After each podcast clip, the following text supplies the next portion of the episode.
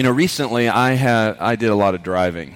Don't feel sorry for me. I drove to places like Colorado and North Carolina, and uh, while driving in that swagger wagon minivan with four kids in the back, I spent a lot of time with my headphones on, listening to music. And uh, I enjoy all kinds of music. Just tell me, really, just yell it out, or maybe don't yell.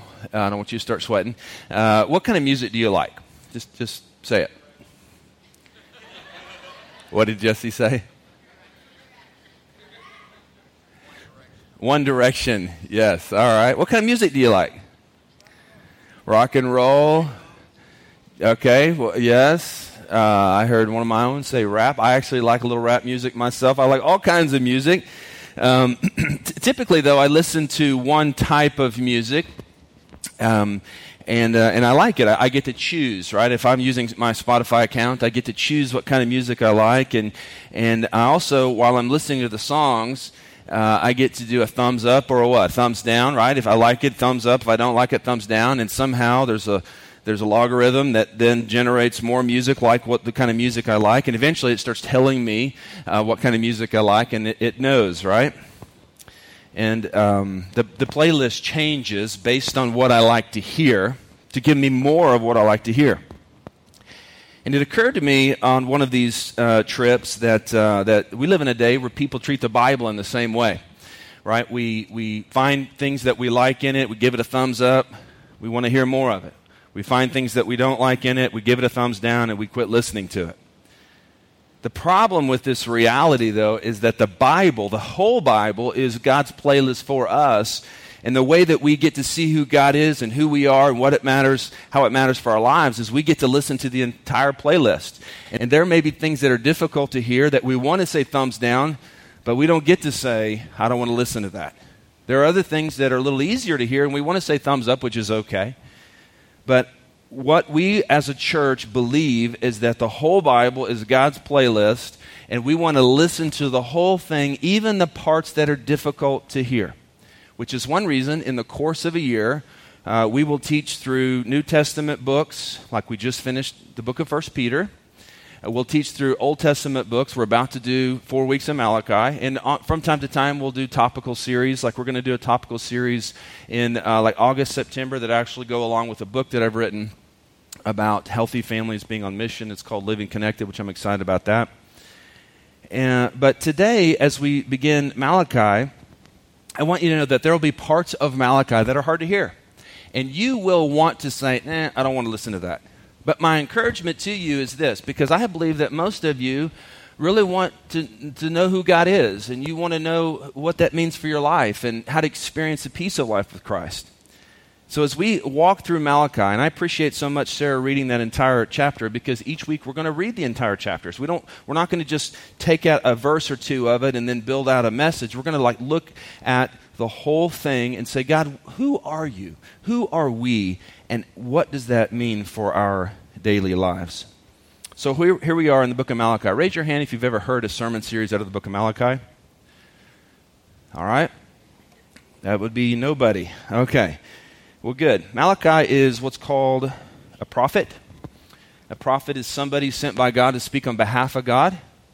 He writes this book that we call Malachi. It's called a minor prophet. There are major prophets, minor prophets, and the difference is not important. So it's not like the major prophets like Isaiah and Jeremiah are more important than the minor prophets like Malachi. It just typically reveals that the book of Malachi is shorter than the book of Isaiah.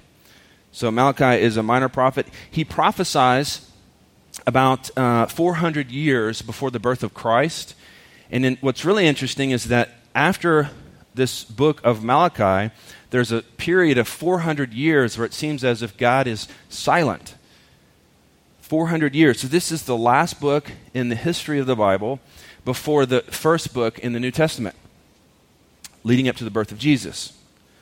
So, just a little bit of background for those of you that are new to the Bible. Much of the Old Testament includes talk about this ethnic group called the Israelites. The Israelites are descendants of Abraham. And at some point, talked about in Genesis chapter 12, God chooses Abraham, not because anything really wasn't particularly good about Abraham. He just wanted to choose Abraham, and he basically made a covenant with Abraham. A covenant's like a promise. He said, Abraham, I am going to make your name great. I'm going to make you the father of many nations, and from your people is going to come someone that's going to bless all people. And we now know that that someone is Jesus. And that covenant didn't have to do with whether or not Israel, Israel obeyed him. But there were other kinds of covenants, like um, the Mosaic covenant, if you think about Moses and the Ten Commandments and the giving of the law. This covenant was this God said to Israel, If you obey me, I'll bless you. If you disobey me, you'll suffer. And so this list of commands, which was about 600 commands and included the Ten Commandments, which you're probably familiar with, is what God gave to Israel so that they would know what faithfulness to the covenant looked like. And in this relationship between God and this tribe, this ethnic group called the Israelites, uh, there was a revelation to the whole world about who, what is God like, and why is there a need for a Savior. And along the way, if you read the Old Testament, uh, there were times where Israel obeyed God and they were blessed. And there were other times where Israel disobeyed God and they suffered for it. There was this pattern that happened back and forth. And, um, and, and really, ultimately, what it reveals is that even with the law, even with the special, this special relationship that God had with Israel and his promises to them, they needed something other than their own volition, their own strength to save them. And it sets the stage for the, the moment when God became flesh in the form of a man named Jesus, who fulfilled the law, took on sin, and made righteousness before God available. So, with that as the backdrop, we enter into Malachi and we, we are going to see this. Here, here's the big idea ingratitude for God will diminish our worship of God. I wrestled with that statement because I want to be more positive than that, but really it's what Malachi is saying. Ingratitude for God will diminish our worship of God. This is chapter 1. And what we want for you is for you to live a life that God makes possible for you. We don't, we don't want you to miss out on what God has for you. And, and we want for Him to get glory by your life when you reflect His greatness to the world. And so this is why we look at this letter from Malachi. So let's start in verse 1. The oracle of the word of the Lord to Israel by Malachi. Everybody say oracle.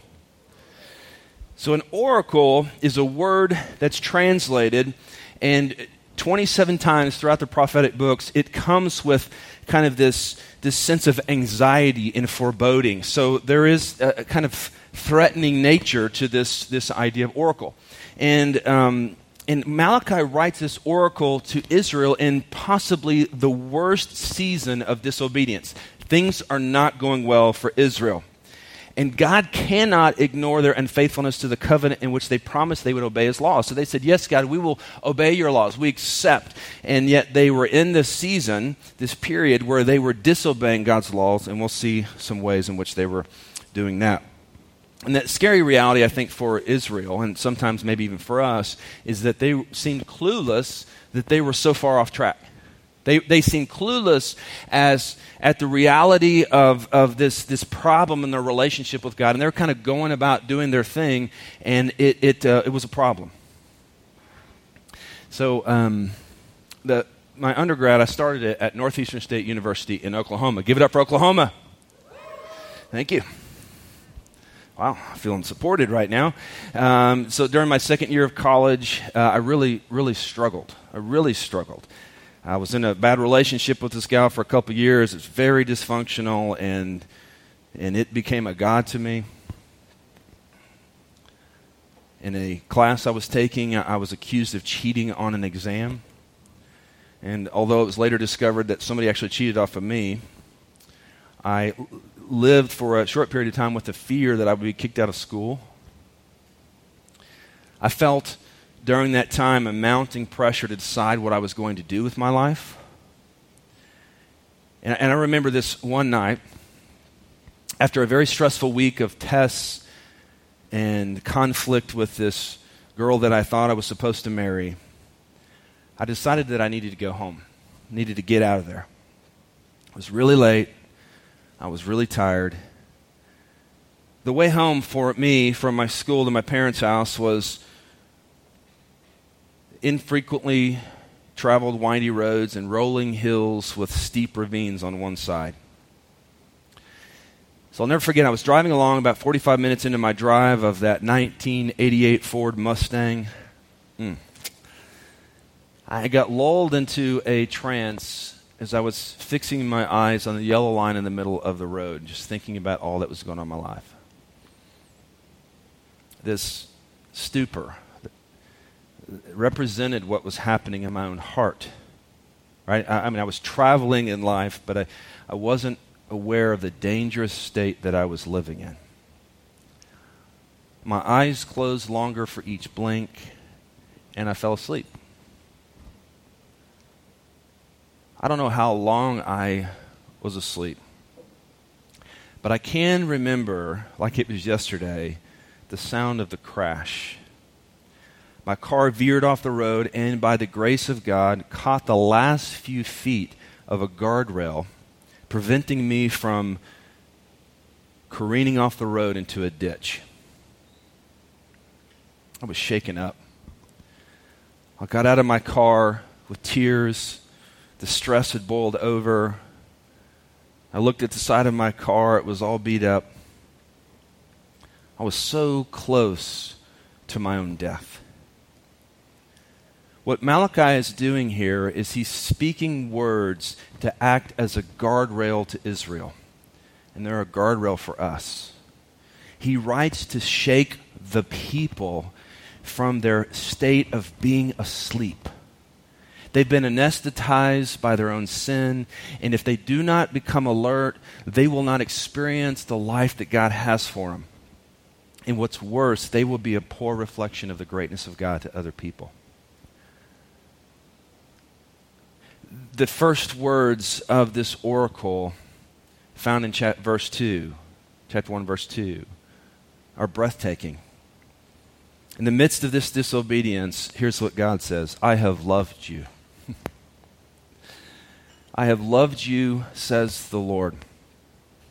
There's something remarkable about God that I want to just kind of pause and mention here, and that is that God does not walk away when you're struggling, when I'm struggling, when we're off the rails or off course, God does not walk away. God has this way of, of calling us, of drawing us, of, of beckoning us back to the life that He has for us because He knows what's best he says to Israel, I have loved you, Israel. And he knows everything about them. Isn't that an amazing thing? I don't know everything about you. You don't know everything about one another. But God knows everything about you. Everything. He knows your best moment and your worst moment. He knows your brightest moment and your darkest moment. And, and here you are, and God is saying to you, I have loved you. I love you. I have a life for you. There's a problem, so the people get oracled. Everybody say oracled. So this is a word. I looked it up in the Scrabble dictionary. This is what Malachi's doing is he's, he's going to oracle the people. And the prob- reason that they're getting oracle is because they're living in sin and it's a big deal to God. And the, the kind of category of sin that is the problem is their ingratitude. God says, I have loved you. The people respond with this How have you loved us? It rings of a teenager yelling at their parent, What have you ever done for me? And you remember that? Some of you have teenagers, or you were a teenager, and you hit a moment your parents have clearly done a lot for you, but you think to yourself, What have you ever done for me? My life is so difficult. If and when my kids ever say that to me, I'm going to say, Well, you're, you've made, you're alive, right? I mean, you've made it this far. That's something. And as a parent, that's quite an accomplishment. Well, God, God does not take lightly to their response of, What have you ever done for us?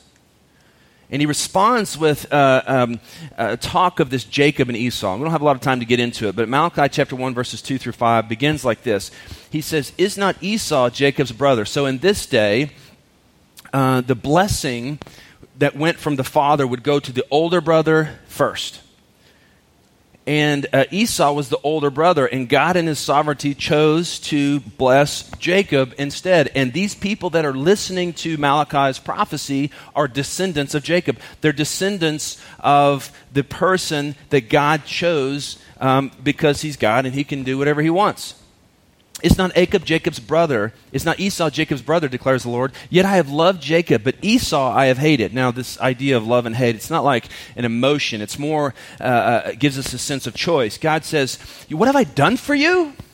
I mean, I have chosen to have a special relationship with you, and you had nothing to do with it.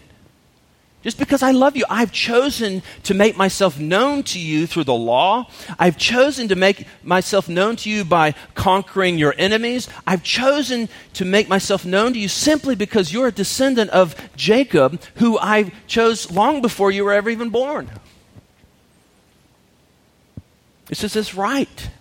How have you loved us? Have you, have you, ever, have you ever felt like that?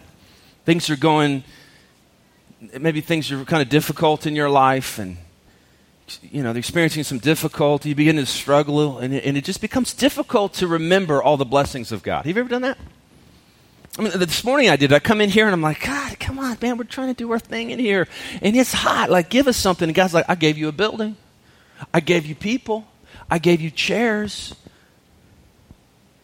When we struggle in this life, we can easily forget all the blessings from God. Isn't that right?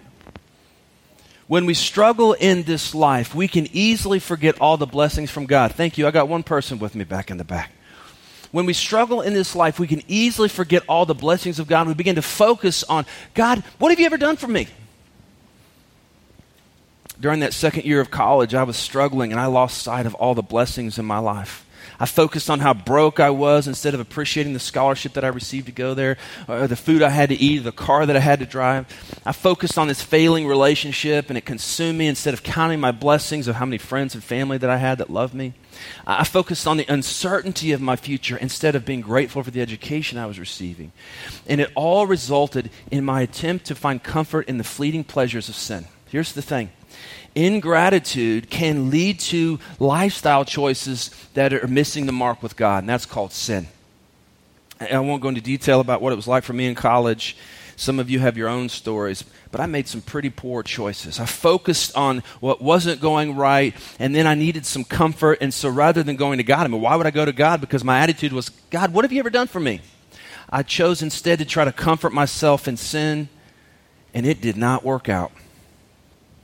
Here's the thing, and here's why gratitude is such a big deal to God.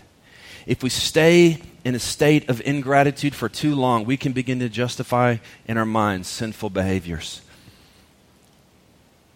And what we'll see in the next few weeks is that the sins of Israel began to define them.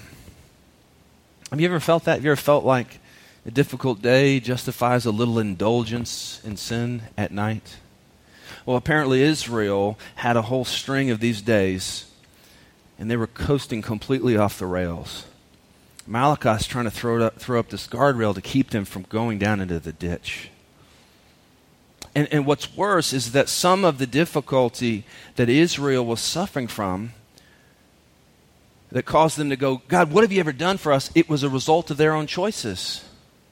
Sometimes the suffering in our life is not because, well, we live in a broken world and some of which we cannot control when we experience difficulty. Sometimes, and some of you are experiencing difficulty right now because of your own poor choices. And what God is saying is like, hello, I loved you. It's time to get back on course. Israel suffered because they were sinning, their lives became difficult, and it led to ingratitude in the midst of their worship gratitude in the midst of sin diminish their worship of God.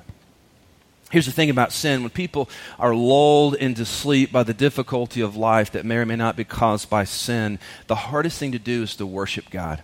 The hardest thing to do is to come authentically and sincerely before the Lord and, and honestly before the Lord and give, give the Lord our best. And I, I, when I say here worship, we might think of like singing or even like church, but the Bible's pretty clear that our lives have the opportunity to be a 24 7 act of worship to God. When we're lulled into sleep by the difficulty of life or, uh, or, or sin, uh, the hardest thing to do is to, to live fully and authentically and sincerely before the Lord. Our worship is affected.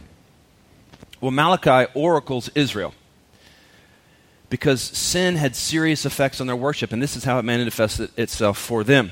So, as a part of their worship, they had to go to the temple, and at the temple, they had to bring animals, and the priest would sacrifice the animals, and the shed blood of the animals would symbolically cover the sin. And it was a temporary thing in the way that God set the whole thing up. This is strange to us, obviously, today. I mean, nobody here brought an animal that we're going to sacrifice, and there's going to be shed blood, and we're going to, like, okay, we're good for another week. Uh, you know, our sin has been covered. One reason we don't is because Jesus is the final lamb who was sacrificed, and there's no longer a need for animal sacrifices because the blood of Jesus erases sin. Doesn't just cover it up, erases sin. But in this day, they had to bring animals, and so what was happening is that uh, their ingratitude, their attitude of like, oh God, what have you ever done for me? led them to justify in their own minds bringing the blemished, imperfect, impure animals, which were basically worthless in this day. So they would bring these to God, and here's the thing they would appear very religious. So I'm going to the temple, and so I'm, I'm appearing very religious, very spiritual. I mean, some of us can do that, right? We can appear religious, we can appear spiritual, we can talk about God, but really what's happening in our hearts is our hearts are far from God. This is what was happening with Israel. And God, God will not accept it. God knows their hearts. Malachi oracles them because their worship is fake and insincere. And you might you and I might be able to fool other people. I mean, when I was in college, I mentioned those times, I certainly was able to fool my parents. I was able to fool my Christian friends, but God knew my heart and I was I was drifting off of the freeway. These people, they brought blind animals and lame animals and sick animals, and they gave God less than he deserved. And not only less than he deserved, they gave less than he commanded them because he told them, Bring the best of your flock. That's what I deserve. The pure, unblemished, highest prize in your flock to me because that's what I deserve. God deserves the best from his people. And you say, Well, you know, my animal's better than what somebody else brought. And I don't think God doesn't compare the animals, the type of worship we bring to other people's worship. No, God, God says, I expect the best. I want all of you. I want authenticity. I want sincerity. I want you to worship me fully. God asked in chapter 1, verse 6, Where is my honor? And you have despised my name. And, and the people say, What? How? You know, what? Come on, God. Verse 7 by offering polluted food upon my altar. It revealed their apathy. Like, what's the big deal, God? I'm doing pretty good in these other areas. What's the big deal with this one kind of area of secret sin? I mean, what's the big deal?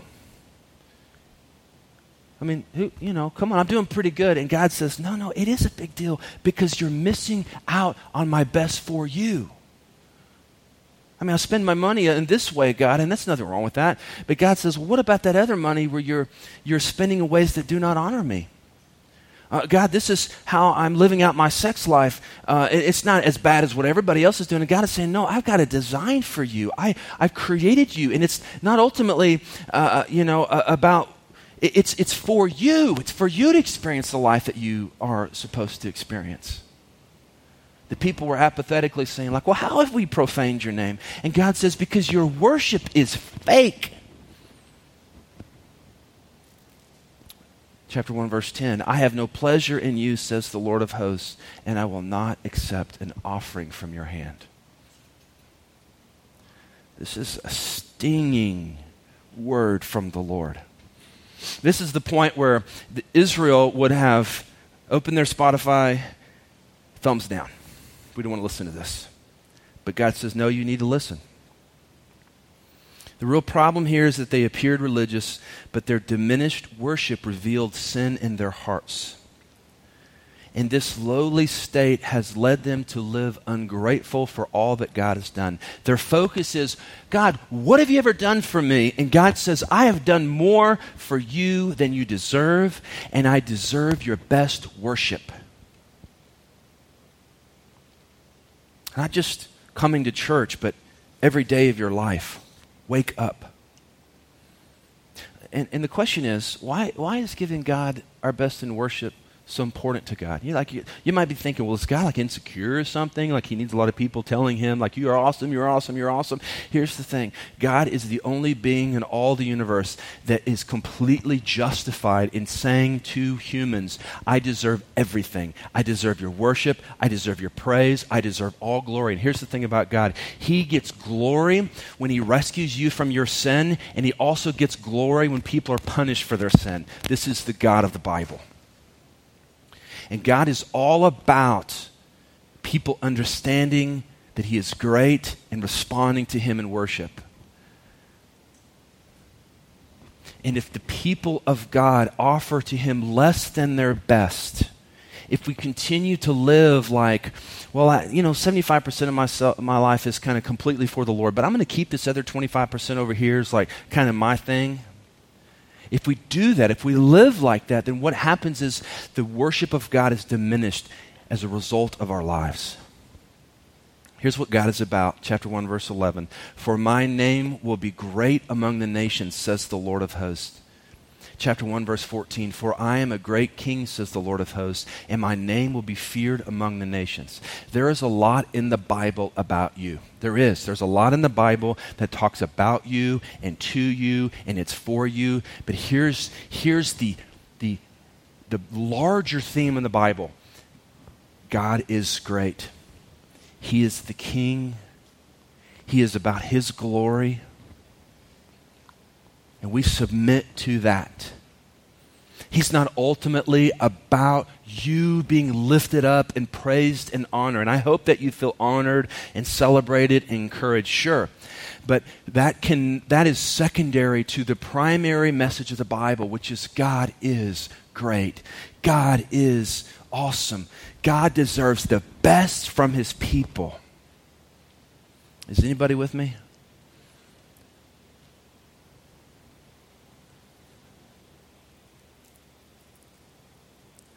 Here's the problem, and I'm, I'm beginning to draw this to a close. Uh, this is going to play out through Malachi, and the problem is that people are no longer sense, gripped with a sense of how great God is. This is a fear that I have in kind of the, the way we're trying to do church now, not us specifically, but as we've acknowledged the fact that in our city with 50 plus mega churches that are huge and spending millions and millions and millions of dollars on buildings, it's still not really putting a dent in lostness in our city.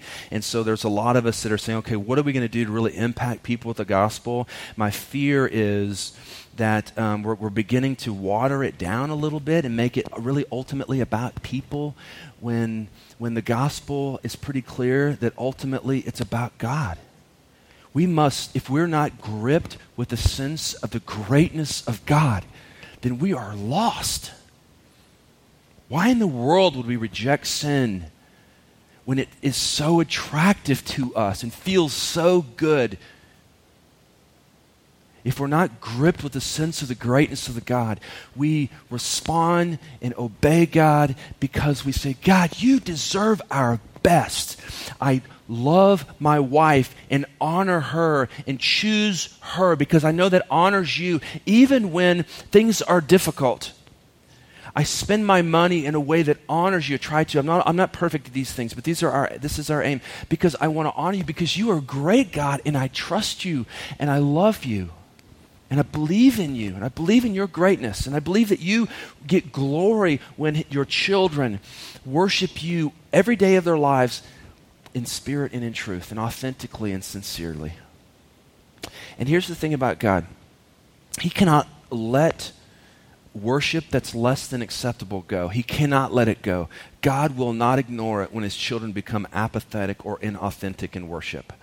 It's tough to hear. I know. I'm sweating. You may be too.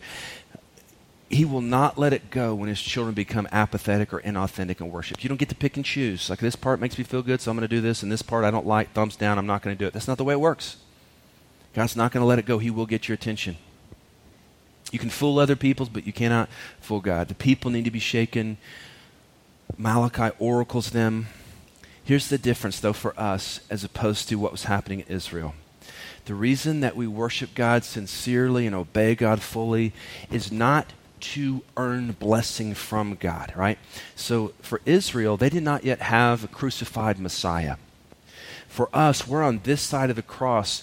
And what we know, the Bible teaches that there is good news. And the good news is this that God became flesh in the form of a man. His name is Jesus. And Jesus died on the cross for sin because there had to be a payment made for sin. And clearly, as evidenced by the story of the New Testament and the people of Israel, man, on, man and woman on their own cannot live perfect, righteous lives before God, even with the law, even with this special relationship. So God says, I'll take it on goes to the cross, dies on the cross, takes on the penalty for sin, and was raised from the dead. And being raised from the dead gives us the hope of new life. So the gospel is that anybody that will say, Yes, I have sinned, I'm separated from God because of my sin, I repent of my sin, turn away from it, I want to turn towards Jesus, then there's a mysterious exchange where his righteousness earned at the cross goes to us, and our sin is paid for by his shed blood of that final sacrificial lamb.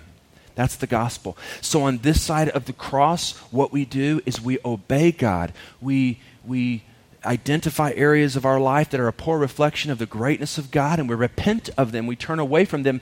Why? Not to earn righteousness, but in response to what God has done for us. That's the gospel. And you say, God, what have you ever done for me? God says, I've rescued you from death. And I did it by sacrificing my only begotten Son, and that shed blood makes it possible for you to be at peace with me, the King. This is the gospel. This is why we worship. Some of you are here and you're not yet followers of Christ and you're wondering, what in the world is this whole Christianity thing about? Christianity is, is good news, and the good news is this is that God, the creator of the universe, who is deserving of all worship and all praise and all glory, has seen his children who are separated from him by their sin and made a way for that sin to be forgiven so that they can experience a new life with Christ. That's good news. So we respond, we live, we wake up tomorrow morning and say, God, I want to live fully grateful for the blessing in my life. I want to obey you. I want to repent of sin and obey you with my life in response to the gospel. This lifestyle of sincere, wholehearted worship is a lifestyle expectation that remains the same. We can't just say, oh, well, Jesus died for my sin, then I'm cool. No, you say, I'm righteous, but there's a way that I ought to live because ultimately the world gets to see who God is by my life. We do all this in response to who Jesus is. I don't know about you, but, but uh, even as I was thinking about this, there's some areas in my heart where there's some sin. And uh, I need to repent of it. The larger issue is that there's some areas in my life where there's some real ingratitude. I tend to focus on what's not happening or what I don't have, the ways that I don't see God working, rather than focusing on the way, on what I do have, what is happening, and what God has provided. Maybe that's you. Maybe you're struggling right now and you're feeling kind of beat up and you're feeling down and you feel yourself just kind of overwhelmed by whatever difficulty you're experiencing. And I'm not trying to minimize that. Those are, those are things that we want to know about, we want to pray with you about, and care for you about. But maybe, just maybe, what you're ultimately doing is going, God, what have you ever done for me? And God is saying, I've saved you. I've done everything for you. I've given you an opportunity to worship me fully and sincerely through faith in Christ. There's, a, there's this mode of Christian living called repentance. And repentance is whenever we acknowledge that we're walking the wrong way and we turn and walk towards the way that we know we're supposed to walk. And not only do we repent when we first become believers, we repent of becoming of being gods of our own life, but we repent and turn towards Jesus, placing our faith in Jesus for the forgiveness of our sin and for new life. But along the way we have to repent. I've repented in the way that I've been spending my money. I've repented in the way that I've been uh, treating my spouse. I've, been, I've, repented in the way that I've been living out my sexuality. I've repented in whatever. And that's that's a part of healthy Christian living. And here's why you ought to do that because God deserves your full, sincere, authentic worship. He deserves it. He is glorious. And when you repent and you live in obedience to who God is, then the world gets to see how glorious God is. If you do, God will bless you with the life that you were meant to live. If you don't, you go off into the ravine. Let me just close with this illustration. It's been, it's been years since I've used an alarm clock to wake up. Anybody else like that? Like you just wake up early because you're so stressed you can't sleep? No, I mean because you're such a well-oiled machine. Um, I, uh, it's been years since I've, I've awakened to an alarm clock. Um, I, I, remember what it was like to, to wake up to one, though. And um, the oracle by Malachi on behalf of God is like an alarm clock to the people, maybe an alarm clock to you. Maybe there's an area of your life where you're drifting. And it's like God starts going, meh, meh, meh, meh, meh. It kind of feels a little like that. I found that. I thought that was worthy of a, of a maybe, maybe this will be the word for you. And God is saying, meh, meh, meh, or slap, slap, slap. Like, wake up. You're missing out on life. Malachi is beeping loudly, and, and here's how people respond. Here's how you'll respond. Some of you will hit snooze and say, Oh, I know, Russell, you're talking to me, but uh, I'm just going to sleep a little bit longer.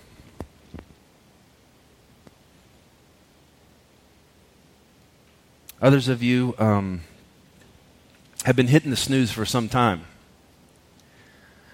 Here's the problem with that. Eventually, you're going to, you're going to miss out on what God has for you.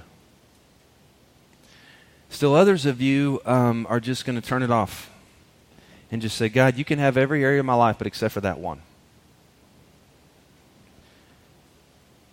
You're going to stay asleep. Malachi is oracling all of us this morning.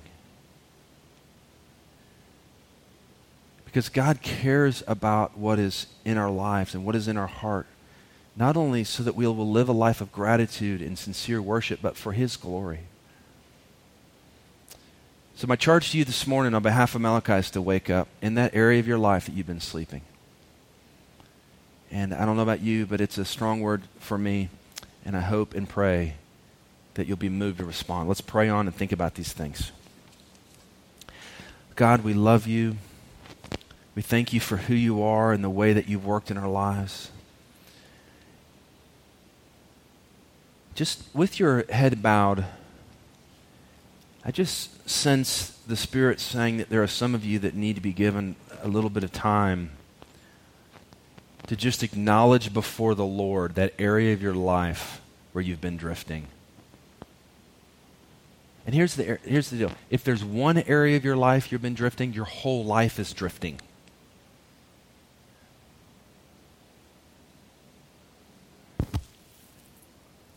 Will you hear the alarm? Maybe more applicable. Are you in a state of ingratitude and is it affecting your worship? Are you focused on what God isn't doing for you, crying out, What have you ever done for me, God? And God is saying, I have done everything for you.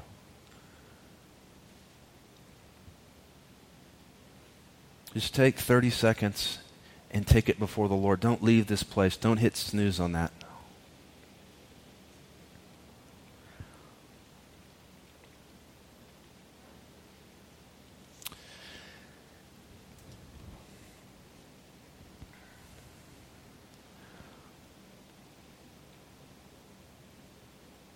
In just a moment, we're going to respond with the taking of the Lord's Supper. And David's going to lead us, and during that time, I'm going to be standing over here to the side, and maybe part of your act of repentance, of turning away from whatever area you know that is, is disobedience before the Lord.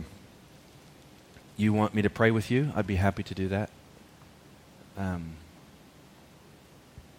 but let's respond. Let's not hit snooze. Let's say, okay, God, I've been living with a some ingratitude in my heart, and I know it's affected my life of worship. Maybe some of that ingratitude is kind of stirred up in you some willingness to sin also. God Almighty, we love you. Thank you for today and for this word. And in spite of the temperature in this room, we have gotten to sit under your word and hear from you. And God, you're an awesome God, and we love you. And I pray all this in Christ's name. Amen. David's going to lead us in the taking of the Lord's Supper at this time.